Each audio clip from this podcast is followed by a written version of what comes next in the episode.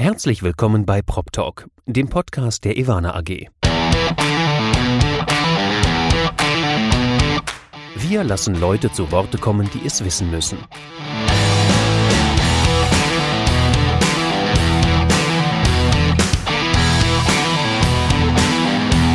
Aus der Branche für die Branche. Mit ihrem Moderator Andy Dietrich. Herzlich willkommen zu Prop Talk, dem Podcast der Evana AG. Wir haben heute den 8. Mai und das ist auch der Tag der Befreiung. Zumindest wird er in Berlin als Feiertag gefeiert. Und die Personen haben frei. Meine heutige Studiogästin Susanne Eickermann-Riepe. Susanne, ich grüße dich. Hallo Andi, schön bei dir zu sein. Ja, äh, zumindest virtuell, da kommen wir gleich nochmal drauf zu sprechen. Susanne und ich geben heute sozusagen der Öffentlichkeit bekannt, dass wir auch am 8. Mai arbeiten, während unsere Kollegen in Berlin schön ausschlafen können. Susanne, schön, dass du trotzdem bei uns bist. Ja, ich freue mich. Ich habe ja keinen frei, ich bin immer beschäftigt.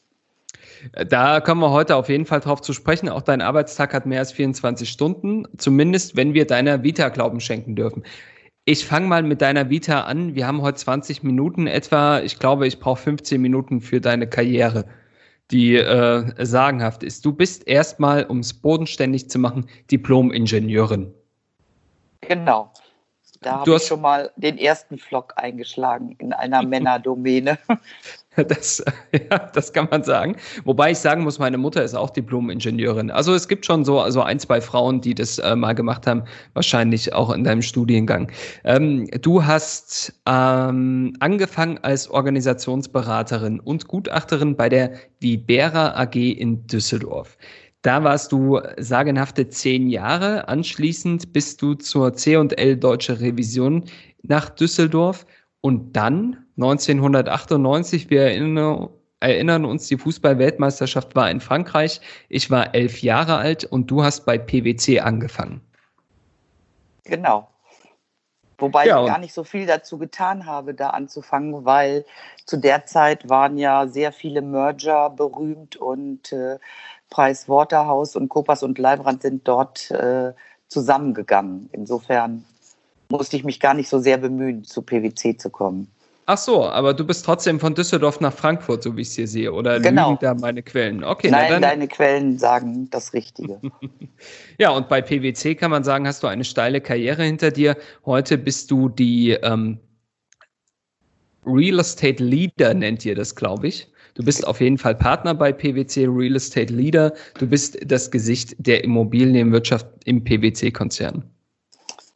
Das sagt man mir nach, ja. Das sage ich dir heute mal nach und ich kann dir sagen, es sagen auch so einige Kollegen ähm, dir nach. Man könnte ja nach der ganzen Karriere, die du bisher zurückgelegt hast, sagen, du bist eine geborene Beraterin, oder? Also ich muss sagen, als ich begonnen habe, äh, wusste ich natürlich, man weiß das ja am Anfang immer nicht so genau, was das jetzt ist mit Beratung und so weiter. Aber ich muss sagen, ich habe dann doch meine Freude daran gefunden und äh, mir wird schnell langweilig. Deshalb äh, muss ich sagen, ist da der Beraterberuf absolut äh, ideal, weil so viele Unternehmen, wie ich in meiner Karriere gesehen habe, das schafft man halt nicht, wenn man äh, dann die Unternehmen dafür wechseln muss. Deshalb äh, würde ich sagen, geborene Beraterin, das passt.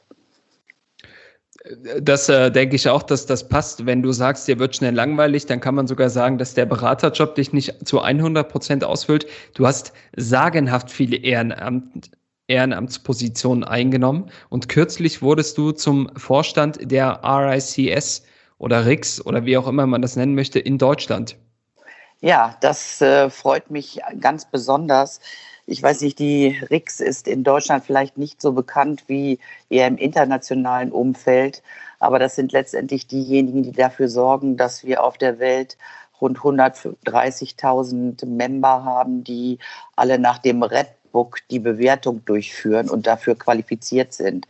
Also das ist schon eine Organisation, die global halt auch äh, als Professional Body etwas zu sagen hat. Und äh, ich bin ganz fasziniert, was RSCS da alles macht und äh, die jetzt in Deutschland vertreten zu dürfen, das ist für mich eine Ehre. Das glaube ich gerne. Das äh, darf aber auch für RICS eine Ehre sein, mal unter uns gesagt. Ich höre jetzt auch gleich auf zu schleimen, versprochen. Und zwar höre ich auf zu schleimen, weil wir natürlich, ähm, ich habe es gesagt, heute ist der 8. Mai, ähm, die Corona-Pandemie, was auch der Grund ist, warum wir digital aufzeichnen, hat unsere Gesellschaft nach wie vor im Griff. Wir haben zwar gesehen, dass es zu einigen Lockerungen kommt, die auch durchaus positiv für die Immobilienwirtschaft sein können, äh, zumindest was den stationären Handel angeht und äh, was vielleicht auch die Gastronomie und den Hotelsektor angeht. Aber dennoch ähm, spüren wir sagenhafte Auswirkungen. Also eigentlich könnte man sagen, sogar nie dagewesene, was die, die kurzfristigen Umsatzverluste angeht. Ähm, bei, ja, ich, bei PwC ähm, hast du natürlich sehr viel mit der Immobilienwirtschaft und allen Bereichen als Beraterin zu tun. Wie nimmst du die Krise denn wahr? Äh, ich muss sagen, eigentlich, äh, wenn man es auch mal so im internationalen Kontext vergleicht, dann hat, kann Deutschland durchaus äh, sagen, dass wir die Krise gut fast überstanden haben. Ja, wobei es wird natürlich etwas bleiben. Aber bei der Geld- und Fiskalpolitik, die wir jetzt gesehen haben, äh, steht Deutschland äh, mit dem mit der Power, auf die wir da vertrauen konnten, sehr gut da. Ähm, natürlich haben wir Themen wie Liquiditätsprobleme. Natürlich gibt es Auseinandersetzungen zwischen Mietern und Vermietern und bestimmte Entwicklungen in den einzelnen Assetklassen sind noch unklar. Aber ähm, man kann sagen, Corona ist da so ein bisschen Katalysator, sowohl für Dinge, die kriseninduziert sind, aber auch äh, äh, Dinge, die wir vor der Krise schon gesehen haben. Und manche Dinge werden da halt beschleunigt, sei es jetzt Digitalisierung, sei es äh, eine weitere Fortentwicklung im Einzelhandel, sei es äh, Themen rund um Nachhaltigkeit. Ne? Das wird befeuert durch die Krise und es ist halt zu befürchten, dass äh, Immobilien, die reagieren ja immer so ein bisschen verzögert, dass wir natürlich auch noch im zweiten Halbjahr mit dem einen oder anderen Thema zu kämpfen haben. Aber grundsätzlich würde ich sagen, es ist nichts, was man nicht überstehen könnte davon bin ich ja auch überzeugt. Ich glaube auch, dass sich jetzt, also gerade wird natürlich gesagt, dass sich sehr viele Dinge ändern werden. Es wäre auch schön, wenn sich viele Dinge ändern, aber ich bin eigentlich nicht davon überzeugt, dass besonders viel Änderung eintritt. Solch, also ein Krisendenken auch in unserer Branche ist ja immer relativ kurz. Ja, ich äh, glaube schon, dass ein bisschen was bleiben wird. Äh, schon alleine, dass wir technologisch doch in der Lage sind, äh, Meetings äh, mit allen möglichen Technologieunterstützungen jetzt äh, online durchzuführen. Das äh, hätten sich viele vor der Krise niemals äh, äh, erhofft. Und ich glaube, dass der Anteil an internen Meetings und Reisen auf jeden Fall abnimmt. Natürlich macht es mehr Spaß, äh, mit anderen zusammenzutreffen, sei es auf der MIPIM oder auf der Expo Real. Aber mit 1,50 Meter Abstand ist das halt auch etwas spaßbefreit, glaube ich. Das glaube ich auch. Ihr macht bei PwC gerade auch erstaunliche Erfahrungen, was das Thema ähm, internationale Kommunikation angeht. Ihr habt, glaube ich, ein eigenes äh, Webinarformat, äh, in dem, bei dem ihr jede Woche, äh, du hast, glaube ich, gesagt, fast 300 Leute zusammenbringt. Ja, ich bin äh, total fasziniert. Ich weiß gar nicht, ob es daran liegt, dass alle jetzt plötzlich äh, online sind oder ob wir so gut sind. Ich denke mal beides. Äh, wir haben eine Weekly, äh, Weekly WebEx, äh, die sich mit dem Covid-19-Impact für Real Estate beschäftigt und wir erhalten da sehr gutes Feedback. Das letzte war jetzt zum Thema Hotelimmobilien und wie gesagt, ich bin fasziniert, dass wir weiterhin stabil eine so große Zuhörerschaft haben. Ich freue mich natürlich total darüber. Ja, in dem ähm, WebEx-Seminar wurden wahrscheinlich auch häufiger schon Begriffe wie Black Swan und Co. Äh, in Bezug auf Covid-19 genannt. Wie schätzt du das ein? Ist Corona wirklich der schwarze Schwan der Immobilienwirtschaft? Also das, da habe ich eine etwas andere Vorstellung. Ich sage immer, es ist das Grey Reno. Ich war in einem Webinar der RICS und hatte dort äh, für Europa gesprochen. Und der schwarze Schwan ist ja etwas, was man so gar nicht kennt. und was dann ganz plötzlich da ist. Es ist ja nicht so, dass wir nicht schon wussten, dass irgendwann so eine Pandemie kommen sollte. Wir haben sie nur als sehr unwahrscheinlich eingeschätzt und waren mhm. deshalb auch nicht darauf vorbereitet. Ne? Deshalb, ich denke, es ist etwas, das wir irgendwie geahnt haben, aber waren eben nicht gut darauf vorbereitet. Deshalb ist es eher so ein Grey Reno. Hm. Grey Reno äh, klingt auch viel besser als Black Swan. Black Swan ja. klingt irgendwie so nach Kinofilm. Und Grey Reno, aber ähm, also jetzt mal meine naive Einsicht. Ich glaube, dass die, die Branche an, äh, ich glaube, fast allen Stellen unvorbereitet getroffen wurde, ist wahr. Aber hat, hat glaubst du wirklich, dass eine Pandemie vor Augen geführt wurde? Also, dass die Möglichkeit einer Pandemie tatsächlich in Betracht gezogen wurde? Also ähm, wenn du dich erinnerst, äh, Singapur, Hongkong, die hatten ja schon mit SARS zu kämpfen. Hm. Ja, stimmt. Und äh, die waren natürlich, äh, wurden auch sehr abgefedert von der Politik. Und äh, dass man das da so schnell hat begrenzen können, liegt natürlich daran, dass die auch sofort Maßnahmen ergriffen haben. Jetzt sind wir natürlich ein paar Jahre weiter und die Globalisierung hat zugenommen. Jeder kann hinfliegen, wo er will. Da breitet sich sowas schneller aus. Also wir waren schon so ein bisschen eigentlich darauf äh, mit der Nase drauf gestoßen, dass so etwas kommen könnte. Dass es natürlich jetzt diese Ausmaße annimmt und dass es eben auch äh, so massiv grassiert, dass wir so viele Tote zu beklagen haben. Ich glaube, das hat sich niemand so wirklich ausgemalt. Was wären denn, also es ist natürlich noch ein bisschen früh, um über Lektionen zu sprechen, aber was sind denn so gewisse Learnings, die du jetzt schon auch für deine Tätigkeit als eine der wichtigsten Beraterinnen der Immobilienwirtschaft mitnehmen kannst? Ich weiß jetzt nicht, ob es nur uns Berater betrifft, ne? aber eine, ein wichtiges Learning ist natürlich, dass wir uns bei allem, was auch jetzt mit Immobilie zu tun hat, eben darüber im Klaren sein müssen, dass solche Einschnitte Menschen verändern können. Ne? Sei es, mhm. es geht jetzt um Sharing vielleicht oder es geht eben um Reisen. Äh, ich denke, die Firmen werden schon alle einen Blick darauf haben, wie viel äh, wird jetzt an Zeit aufgewandt für Reisen oder äh, kann ich tatsächlich meine Sharing-Philosophie so weiter fortführen, sei es im Office, sei es für Apartments. Ähm, ich hatte zu Anfang immer gedacht, wenn ich jetzt schon nur meine Geheimzahl mit meinem Finger auf irgend so Gerät eingebe, bin ich möglicherweise infiziert. Und wenn du dir das weiter vorstellst, alles, was du berührst, wenn's, äh, wenn du neue Schreibtische belegst, wenn du ins Hotelzimmer gehst oder bei Airbnb etwas buchst, ich glaube, es wird so eine gewisse Zeit mitschwingen, aber der Mensch vergisst natürlich auch schnell und irgendwie gibt es dann so eine positive Adaption. Deshalb glaube ich natürlich, haben wir jetzt einen Einbruch. Ja, wir haben es ja gesehen, IFO-Institut hat die Zahlen bekannt gegeben. Mhm. Aber selbst wenn es jetzt sieben Prozent runtergeht, man im nächsten Jahr vielleicht mit fünf Prozent plus rechnet, okay, wir haben dann kein Wachstum, aber es geht zumindest wieder nach oben.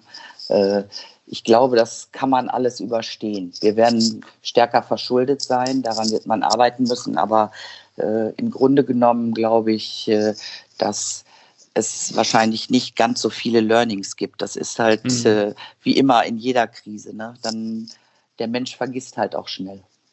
Ja, das ist äh, leider wahr. Ähm, lass uns mal auf ein anderes Thema zu sprechen kommen, das du am Rande schon äh, angerissen hast. Dass du auch sehr früh schon in der Immobilienwirtschaft auch als Person besetzt hast das Thema Digitalisierung. Ähm, PwC ist ja ähm, einer der Big Four Berater, ähm, auch im Bereich Digitalisierung sehr stark aktiv, auch in Bezug auf die Branche. Du hast am Anfang gesagt, dass Corona durchaus auch ein gewisser Inkubator sein kann oder ein gewisser Turbo für die Digitalisierung, weil einfach die Effizienz jetzt steigen muss und die digitale Infrastruktur jetzt so stark belastet wird wie noch nie. Welche ähm, oder was sind denn deine, deine, deine Hoffnungen jetzt, ähm, wenn du auf das Thema Digitalisierung schaust? Ja, da muss ich natürlich nochmal äh, lobend auch Ivana erwähnen. Äh, ihr seid das, ja auch mit dem Thema AI unterwegs und mhm. äh, äh, wir sind ja auch gemeinsam in einer Gruppe, wo wir uns mit Get Ready um äh, die weitere Digitalisierung kümmern. Und man sieht natürlich, dass wenn man nicht digitalisiert ist, hat man ein Problem. Ja, uns erreichten auch zu Beginn der Krise die ersten Anfragen, sagen Mensch, wir haben ungefähr 400 Mietverträge bei uns in den Akten. Habt ihr vielleicht so ein Team, was da mal operativ schnell einsteigen kann und das Zeug scannen kann. Da muss man natürlich sagen, das sind Dinge, die werden wir wahrscheinlich in der Zukunft so nicht mehr sehen, weil äh, man versuchen wird, alles möglichst auch digital verfügbar zu haben, um eben schnellen Zugriff auf die Daten zu haben, um schnell Analysen fahren zu können. Und da werden wir, glaube ich, für jedes Gebäude äh, relativ schnell oder schneller, als wir es bisher gehofft haben, auch einen digitalen Zwilling sehen. Hm. Ist natürlich auch für das Thema Risikomanagement ganz entscheidend. Ne? Also jetzt gerade in der Krise stellt man sich natürlich auch als großer Eigentümer die Frage, wie viele Quadratmeter meines Bestands sind denn betroffen? Ja, nicht nur das. Ne? Ich glaube, dass die, die erste und oberste Pflicht ist ja äh, erstmal den Liquiditätsstatus festzustellen und dann eben auch zu managen, wie kann ich damit umgehen, wenn jetzt äh, Mietzahlungen zu Stunden sind und so weiter. Ne? Welche weiteren Effekte kann das äh, geben? Und dafür braucht man natürlich schon ein paar Daten, um das ermitteln zu können. Und wer das noch nicht hatte, der musste möglicherweise ein Team von uns anfragen, um das zu ermitteln, mhm. anstatt auf Knopfdruck sich die Zahlen abzurufen. Mhm. Ja, das ist auf jeden Fall richtig. Also es bleibt nur zu hoffen, dass die Digitalisierung, die ja vielleicht in den letzten Jahren eher zögerlich vorgenommen wurde und nur von sag, Unternehmen, die, die schnell adaptiert haben, First Mover, gibt es ja immer ähm, besonders innovative Unternehmen, die das vorangetrieben haben. Aber so die breite Masse ist wahrscheinlich noch relativ analog unterwegs. Ja, ja, das ist ja auch das, was für insgesamt für Deutschland beklagt wird und für die Immobilienwirtschaft ganz besonders. Äh, aber ich glaube, wir werden da einen Schub sehen. Ne? Das wird auf jeden Fall einen Push geben, äh, um sich da vernünftig unterhalten zu können. Und es wird sicherlich auch einen Push geben, um die nächsten Transaktionen wieder zu starten. Obwohl da hat man ja schon häufig mit Datenräumen auch gearbeitet. Mhm. Ähm, wir werden da vielleicht auch sehen, dass das ganze Thema der digitalen Besichtigung äh, weiter fortgeführt wird, dass wir vielleicht auch mehr Drohnen sehen, die bestimmte Bereiche abfliegen. Also ich glaube, das wird auf jeden Fall weitergehen und schneller, als wir uns denken. Das wäre schön. Ähm ein Thema, bei dem äh, die Baustelle aus meiner Sicht sogar noch ein bisschen größer ist in der Immobilienwirtschaft, ist Diversity. Und äh, ich glaube, dieses Thema hast du schon weit früher erkannt als Digitalisierung, auch als äh, Privatperson Susanne Eickermann-Riepe. Ich würde dir jetzt einfach mal unterstellen, dass du in den ähm, 35 Jahren, die du schon in der Immobilienwirtschaft tätig bist, mit Sicherheit auch den einen oder anderen Stein überwinden musstest, der dir in den Weg gelegt wurde. Gerade auch von Männern. Wie bewertest du denn das Thema Diversity? Ja, weißt du, dass äh, bei dem Wort Diversity wenden sich ja schon immer viele ab, ne? weil sie natürlich sehen, sie kommen nicht voran und eigentlich möchten sie das jetzt gar nicht mehr gefragt werden. Ähm, und es gibt so viele Facetten rund um dieses Thema, dass ich mich vielleicht auf eine Sache mal konzentrieren möchte. Und zwar, äh, ich habe mich immer sehr dafür eingesetzt, dass äh, Frauen eben auch äh, Karriere machen konnten, also weniger jetzt in Audit, Beruf und Familie. Ich denke, das muss man irgendwie selber organisieren können. Aber äh, für das Thema Karriere, da gibt es natürlich verschiedenste äh, Hürden. Äh, das fängt bei den Auswahlkriterien an, das hört bei den Auswahlgremien nicht auf, äh, das äh, beinhaltet komische Fragen. Und ich habe immer versucht, auch meinen Kollegen, die letztendlich da entscheiden müssen, äh, klarzumachen, dass äh, sie halt auch auf dem einen oder anderen Auge vielleicht blind sind, genauso wie ich vielleicht auf dem einen oder anderen Auge blind bin. Und dass man diese Bias halt versuchen muss, durch eine hohe Transparenz zu überwinden. Und am einfachsten sind natürlich immer Excel-Listen. Ne? Der Gute steht oben, der Schlechte steht unten. Und wenn ich halt All-Mail-Teams habe, dann kann ich sagen, guck mal, du stehst ganz unten auf der Liste. Ich glaube, du müsstest da was tun. Weil die mhm. Erkenntnis ist ja eigentlich da, dass man sagt, Diversity is good for growth in allen Facetten. Aber irgendwie die Zeit dafür zu finden, da auch die richtigen Maßnahmen zu ergreifen, das fällt, glaube ich, noch vielen Unternehmen schwer. Und sie setzen es auch nicht so, äh, ich sag mal, vehement durch, wie man das erwarten sollte. Mhm. An der Stelle muss ich noch mal kurz erwähnen, ich hatte vor kurzem gelesen von Herrn Hirt, der ja bekannt ist mit EOS und dem, einem riesigen mhm. Assets Under Management als Vermögensverwalter äh, der ja auch äh, die Governance letztendlich beurteilt der Unternehmen, bei denen äh, sie dort aktiv sind. Und er hatte gesagt, wenn es nicht vorangeht und wenn der Aufsichtsrat sich jetzt nicht mal rührt, um dieses Thema voranzubringen, dann werden wir den auch nicht wieder wählen. Ja. Da habe ich gedacht, das ist ja mal eine Ansage. Aber wir warten mal, äh, ob aus Worten dann auch Taten werden. Das ist äh, tatsächlich eine Ansage. Das äh, wäre ja schön. Ich kann mich erinnern, wir haben uns kennengelernt, als der ZIA seinen Ausschuss Diversity gegründet hat. Äh, Vorsitzende Bärbe Schomberg, äh, die ja bei dem Thema auch sehr aktiv ist. Ähm, da warst du da. Und uns beiden ist schon aufgefallen, dass die gesamte Runde nur aus Frauen besteht. Ich glaube, es war ein Mann mit dabei, äh, der wurde von einem, äh, einer Immobilientochter eines großen Autoherstellers entsandt. Äh, ansonsten waren es nur Frauen, die auch alle Frauenbeauftragte waren im Unternehmen. Äh, das heißt, die Wahrscheinlichkeit, einen männlichen Frauenbeauftragten oder Gleichstellungsbeauftragten im Unternehmen zu finden, ist gerade sehr gering. Aber dann hast du etwas gesagt, das ist mir in all den Jahren im Sinn geblieben. Du hast gesagt, Du wurdest von PwC angesprochen, ob du das Thema Diversity verantworten möchtest in der Umsetzung innerhalb von PwC. Und dann hast du gesagt, das fragt ihr mich wahrscheinlich, weil ich eine Frau bin, oder? Und dann haben schon alle äh, in dem Ausschuss Diversity äh, gestaunt. Und dann hast du gesagt, ich mache das, aber ich mache das, wie ich das möchte. Und dann hast du ähm, Vorstellungen gebracht, die auch diesen Ausschuss Diversity inhaltlich wirklich vorangebracht haben. Das heißt, du betrachtest der Diversity auch nicht nur eben als Gleichstellung von Frau und Mann, sondern wirklich Gleichstellung von ähm, internationalen, äh, von äh, auch körperlich beeinträchtigten, ähm, also wirklich, dass man eine, eine Art gleiches Recht für alle schafft im Unternehmen. Das fand ich äh, wirklich erstaunlich, ähm, wie du da vorgedacht hast. Woher kommt das denn? Also das muss ja irgendwo, das muss ja einen Grund haben. Ja, wir haben natürlich viele internationale Teams bei uns und äh, weißt du, jeder Kultur hängt ja so eine bis, gewisse Beschreibung an. Ne? Die Deutschen sind halt pünktlich und fleißig. Ne? Äh, die Chinesen sind auch sehr fleißig, sagen aber eigentlich nichts und lächeln nur und so weiter und so weiter. Und äh, da sehe ich natürlich, dass wir uns da auch in den internationalen Teams, dass wir da solche Hürden überwinden müssen. Oder nimm das Beispiel Männer. Ja, zu der Zeit, als äh, ich das da übernommen habe, war der Anteil der Männer, die in Elternzeit gingen, total gering bei uns. Ja. Wo war er dann am größten in meinem Team? Natürlich tut das weh, wenn äh, plötzlich alle irgendwie in Elternzeit wollen, aber man kann sich damit arrangieren. Und äh, ich glaube, dass äh, das für die Teams und für alle, die da unterwegs sind, äh, sehr gut ist, wenn man da ein bisschen open-minded an dieses Thema herangeht und sich selbst dann auch hinterfragt, ob man da die richtige Einstellung hatte. Hm. Wie kann man das denn machen? Also ihr habt ja kürzlich eine Studie rausgegeben äh, zum Thema Gender Pay Gap, äh, Pay Gap, äh, PwC.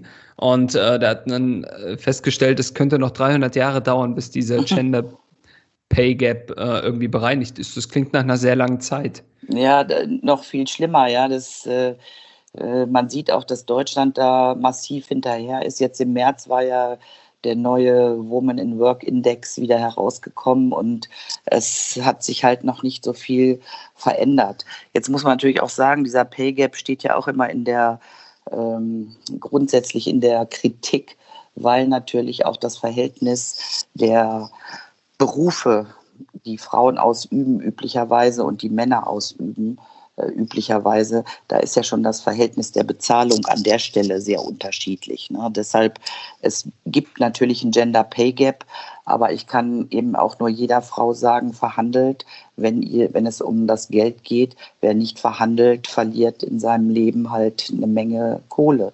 Deshalb, äh, Männer verhandeln, glaube ich, viel mehr als Frauen.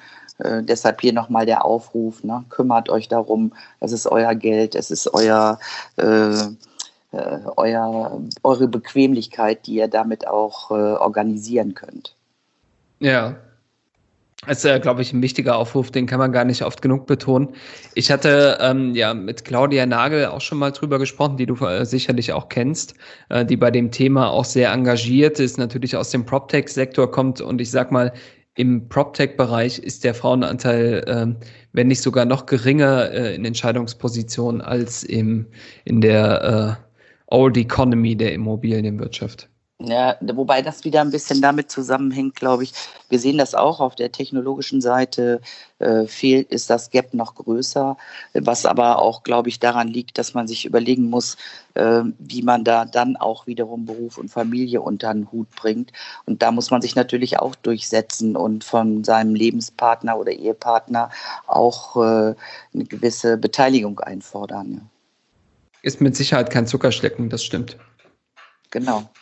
Ja, was äh, das dritte Thema ist, äh, das ich anschneiden möchte, auch das hast du zwischendurch schon gesagt, was ein ähm, oder was getrieben werden könnte durch Covid-19, ist ESG, was ja als Begriff Nachhaltigkeit schon seit vielen Jahren auch in der Branche wabert, was aber bislang immer eher so ein bisschen als Marketing-Tool ähm, gedeckt wurde. Aber dennoch kann man jetzt sagen, ähm, ESG könnte ein Wettbewerbsvorteil werden oder ein wettbewerbsentscheidender Aspekt, oder?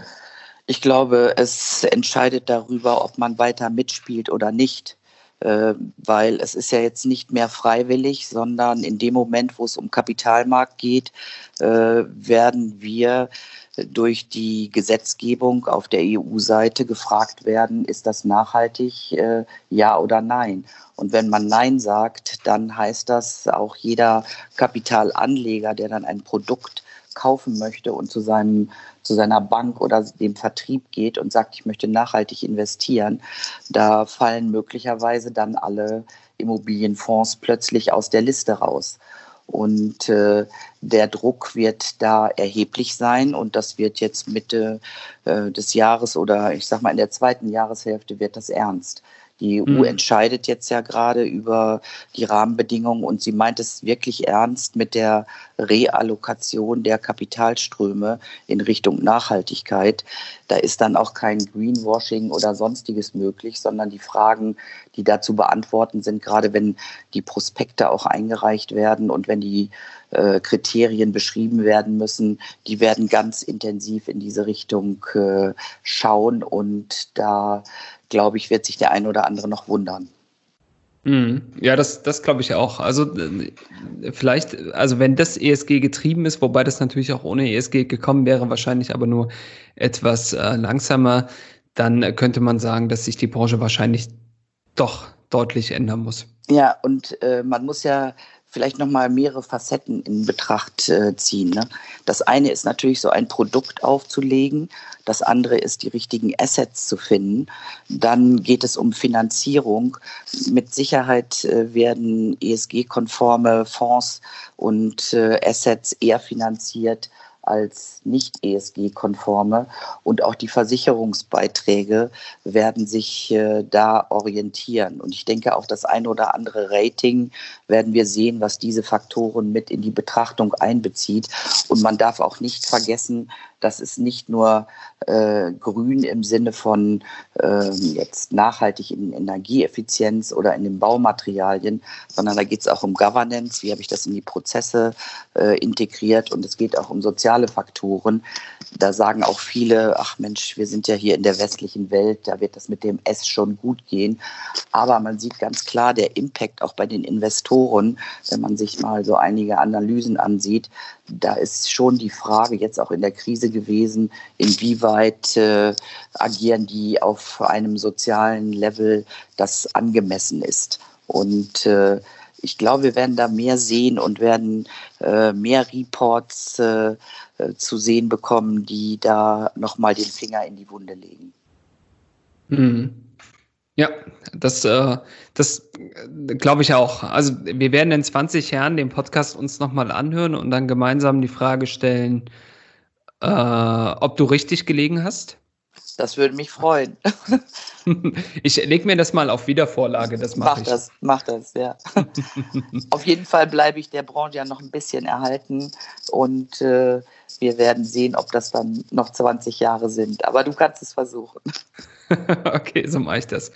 Ähm, zum Schluss habe ich mir immer ein bisschen was aufgehoben, äh, was ich über dich ansprechen möchte. Normalerweise muss ich mal dazu sagen, an der Stelle wollte ich, also ich habe immer so eine Kirsche für die Hörer. Normalerweise wollte ich an der Stelle eigentlich darüber zu sprechen kommen, dass du eine der am meisten gesuchten Personen der Immobilienwirtschaft bist, was man, also wenn man Google zumindest Glauben schenken darf. Und ich kann oh. dir sagen, ja, das äh, wusstest du wahrscheinlich nicht. Es nee, gibt dreieinhalbtausend Suchtreffer bei Google zu deinem Namen. Und du hast oh. natürlich mit, du heißt ja nicht äh, Susanne Schmidt, du hast ja wirklich einen seltenen Namen mit Eikamann Riepe. Und äh, dreieinhalbtausend Suchtreffer, das ist krass. Ähm, aber, das habe ich jetzt noch gar nicht gemacht, aber ich kann dir sagen, ich war total verblüfft und äh, äh ist jetzt im Zusammenhang mit der, mit dem, der Übernahme des Vorstandsvorsitzes bei RSCS hm. was da auf LinkedIn los war. Ich habe ja nicht mal selber gepostet, sondern RSCS und ein paar andere und äh, die fielen aus allen Wolken, äh, wie viele dann da doch geklickt haben. Und da habe ich gedacht, Mensch, irgendwas musst du richtig gemacht haben, wenn das so vielen gefällt. Ja, das äh, irgendwas richtig gemacht ist untertrieben. Ich glaube, ähm, du bist ja auch die erste Frau, die jemals den Vorsitz von RICS übernommen hat. Ne? Also auch wenn man das, ich finde das immer ein bisschen schade, das auf ein Geschlecht zu reduzieren, aber es ist ja ein, ein Merkmal, dass auch RICS inzwischen äh, diese Diversität oder diese, ähm, ich sag mal, eine Frau in Führungspositionen hebt. Mhm. Also das, äh, ich hatte schon mal an anderer Stelle gesagt, jetzt ist das für mich gar nicht so ausschlaggebend, aber es gibt es natürlich ein gutes Zeichen äh, nach außen, dass man solche Rollen eben auch bekommen kann, ja, wenn man sich darum kümmert. Und äh, ich muss natürlich sagen, ich bin da nur Follower. Ne? Amanda Clark war sogar schon äh, Präsident, äh, Präsidentin der RSCS, aber auch die war früher mal Partnerin bei PwC. Naja, dann äh, weißt du ja, als du damals bei PwC angetreten bist, dann war ja dein Weg schon vorgezeichnet hin zur RSCS-Chefin. Das Mag so sein, ich habe es nicht gewusst. Aber äh, das wollte ich eigentlich jetzt gar nicht mehr ansprechen. Jetzt sind wir trotzdem darauf hängen geblieben. Mensch, ähm, ich wollte nämlich ein anderes Thema aufmachen und zwar hast du mir das im Vorgespräch gesagt. Ähm, dein Sohn hat sich wieder bei euch einquartiert während Corona und der ist Physiker. Das heißt, der Apfel ist verdammt weit vom Stamm gefallen, oder? Ja, äh, du, Corona bringt ja so das ein oder andere Erstaunliche mit sich. Ich bin ganz happy darüber. Allerdings hat er mein Büro okkupiert äh, und ich musste deshalb jetzt unters Dach ziehen. Aber ich bin ganz froh und äh, ich freue mich, dass er was gefunden hat, was ihm total Spaß macht und äh, bin sehr stolz darauf, wenn er mir mal was von Topquarks und Teilchen erzählt und ich nichts davon verstehe. Aber so findet jeder, glaube ich, das, was er machen möchte, was ihn interessiert. Und das ist, glaube ich, das Wichtigste. Ach, das, äh, also ja, was, also das ist ja schon eine sehr beeindruckende ähm, Fähigkeit, sich darauf einzulassen. Ich kann mich erinnern, ich habe schon in der vierten Klasse darüber nachgedacht, wie ich Physik demnächst abwählen kann, weil mich das so sehr gruselt. Ja, ja. Ah, ja. Ah, ja. ja. So ist der eine oder andere verschieden, ja. Ja, das stimmt. Okay, Susanne, vielen lieben Dank, äh, dass du dir die Zeit genommen hast, äh, mit uns heute zu sprechen.